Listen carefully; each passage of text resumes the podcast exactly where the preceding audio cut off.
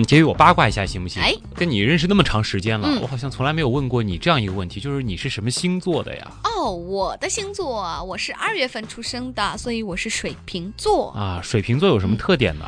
水瓶座好像各大分析的这个书籍也好啊，嗯网络也好啊，基本上都说就比较古灵精怪一点，然后比较 思维怪异一点儿呃，但是呢又很来好像博爱。又有点像，你自己嗯认可这个特点吗？其实我现在已经过了就是相信星座的嗯年纪了。嗯，我原来特别相信星座，然后呢，几乎每周都要看一下我这周的什么星座就什么运星座势啊运。势什么？但是后来你会发现，其实啊，人的性格大致就分为这么几种。啊，然后呢，他说的这些东西，你自己会潜移默化的套到对吧？对去往里面套，你会发现其他的我也有一些呀、啊。啊，所以现在对这个星座的研究就没有那么多。对，因为我记得以前有人做过一个实验，就是拿一个其他星座的，嗯把它换成你的星座那个名字，然后给你看。嗯，大部分人都会说，哎，好像是我的特点啊。但我觉得最准的还是处女座。等 是吗？那，觉得处女座的话，我觉得是我们 这你还是有这个狭隘的星座观嘛？我们都套不进去，真的。呃，今天为什么会聊到星座呢？嗯因为我发现前一段时间啊，来了好几波小朋友嗯来我们节目做访谈嘛，跑来第一句话就是：“哎，旭东哥哥，你是什么星座的？”小朋友跟我们当年一样，就是也喜可欢爱研究星座了。那我觉得今天啊，在我们节目的后半段，嗯我真的非常有必要嗯给大家普及一下什么是星座。这是好。今天的这个冷知识环节，嗯信息量呢会比较大。我虽然说现在研究星座不太多了，到后面他们说其实星座有很多的讲究啊，什么你要嗯研究星盘呐、嗯什么出生在什么位置啊，什么嗯时间啊，嗯这跟生辰八字差不多，啊所以我特别想听你讲讲看，这个什么是星座？对，你怎么来解读这个东西？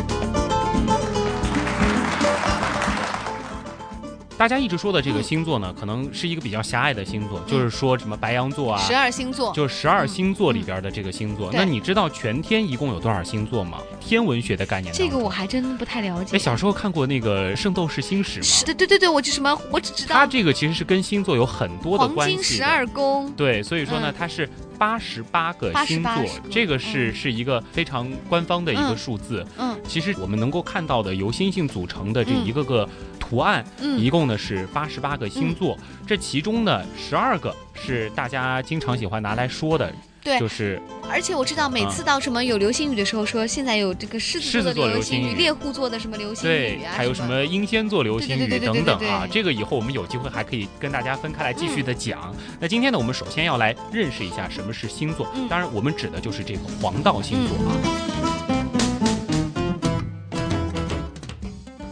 那怎么样确定黄道呢？嗯。如果说大家有空每天去观察日出时候的这个星空的话，那就会发现，其实日出的时候亮度它不是很亮，嗯你可以看到它背后的这个星空。对对对，对尤其是日，出前面，你会发现，其实每天这个星星的位置是有一点点变化的。哦。你就可以想象，这个太阳呢，每天在星星之间移动，可以想象吗？就是嗯每一天太阳其实在这个嗯。星星的背景当中，嗯。它也是会有一个速度的。每天呢，大约是不到一度，嗯。一年三百六十五天嘛，总共是差不多三百六十五哦。天完成了这个三百六十度的一个运动。所以说，太阳在星星之间呢是有一个运动的轨迹的，嗯而这个轨迹呢就是黄道。嗯哦。咱们可以这样理解啊。那如果说以太阳为中心去看的话，嗯其实就是地球绕着太阳公转的时候嗯所经过的这个轨道，嗯这就是黄道。嗯，然后黄道所在的这个平面，黄道是一个很大的这个圆形的轨迹嘛，嗯对所在的这个圆的大平面嗯就是黄道面。哦这个其中呢，就包括了太阳系里边你知道的所有的大行星，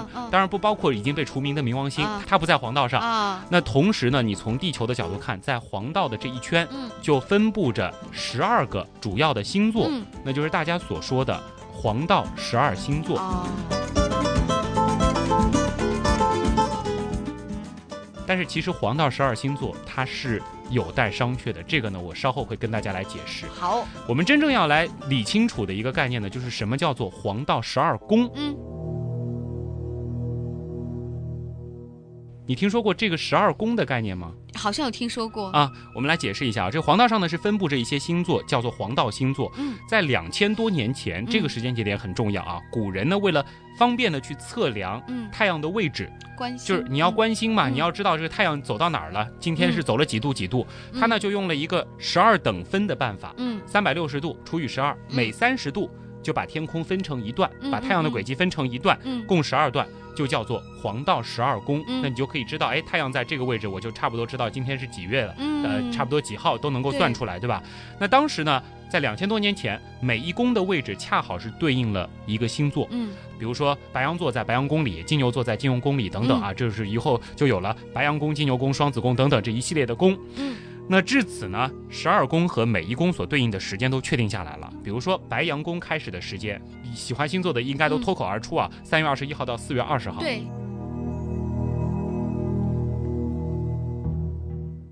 但是嗯这是两千多年前古人干的事儿。啊，大家一直觉得可能星星是恒定的、永恒的，但是其实星星一直在变。变，变在哪儿呢？其实变的不是星星，星星变的速度非常慢，嗯地球在变。嗯嗯因为在太阳和月亮的引力之下，嗯地球的这个自转轴啊，嗯其实它也不是固定的，它会有一个微微的摆动，大约呢是在两万六千年这个时间里边，它会绕着天空转一个小小的圈子。嗯这个现象呢叫做岁差。那你嗯想，两千年到现在，这个天空已经是发生了很大的变化了。化，它的这个变化幅度有多大呢？有三十六度。嗯这个怎么理解呢？就是说，其实当时确定的这个十二宫和星座，如果说是恰好重合的话，嗯现在每一个星座和它所对应的那个宫，大约差了一个月的时间。哦，也就是说，现在你如果说是像杰宇是水水瓶座瓶座的，嗯。你现在是水瓶座的，但是其实严格意义上来说，你是水瓶宫。嗯，但是在你出生的那一天，如果说按星座的理念的话，就是你出生那一天，太阳是运行在哪个星座的位置，哦。你很有可能是太阳运行在了双鱼座的位置。哦，也就是说，如果说你真的从天文的角度来说呢，你又变成了双双鱼鱼座。这里有很多例子，比如说双子座几乎是移到了巨蟹宫，对，巨蟹座是几乎移到了狮子宫，嗯。而太阳经过天蝎座的时间其实只有六天而已。也就是说，嗯。你要严格意义上说，天蝎座嗯。只有六天的人哇，才能叫天蝎座，啊而且这个时间呢是在射手座的时间里，是从哦十一月的二十四号开始的。整个都变化了。更加让人毁三观的就是，嗯我们都说十二星座，十二星嗯座，，现在有一个我知道有一个十啊第十三个星座出现了，其实不是现在出现的，嗯它很早以前就已经出现了。对，那就是在每年的十一月二十九号到十二月十七号，太阳呢其实是运行在蛇夫座的范围内的。嗯对对，蛇夫座严格意义上来说，黄道一共有十三个星座，嗯而且蛇夫座的地位应该要比天蝎座的地位更高，他所占的时间也长，而且他在这里边还有一些重要的天文世界。啊，你如果说真的要说的话，你可能看到很多射手座的朋友，其实不是，嗯他可能是蛇夫蛇夫座的。哇塞，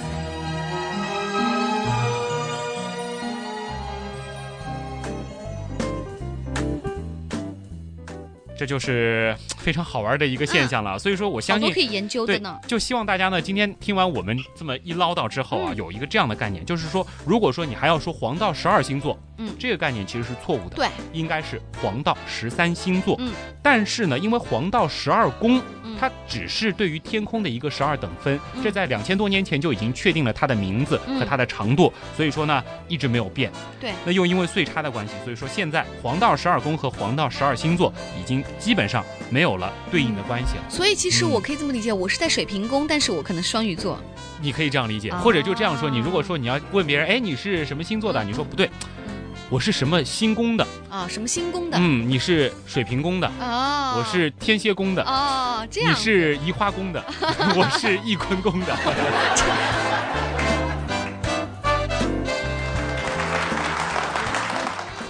这个样子啊！所以其嗯实我们说的这个什么做什么做，现在已经 不能这么简单所以说，你再去简单的去参考这些星座的这些知识，你要仔细的去想一想啦，你到底是哎，所以说的的是星。座还是宫呢你要？理解这个星座的话，真的是要统筹那个星盘哎。大家要多去了解了解天文知识，对你可能会有一个更好的这个是科学的，因为你要知道，就是在天文学里边，对于星座的定义嗯和在占星学所谓的这个占星学里边，它是完全不同的。是那像我这种嗯天蝎宫的人啊，你看这个星座里面也说，天蝎宫的人就善于思考，非常冷静你不适合这么来分析，啊你给我们的感觉就是一个非常崇尚科学的，嗯你就不应该讲、这个，就不应该再去扯这个跟星座的对对对对关系了啊。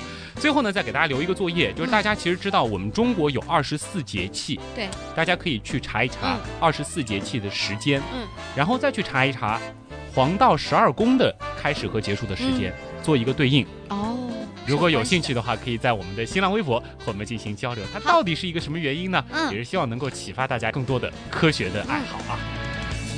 七装满大楼站在原地还不肯走。窗外车来人走。花儿又水流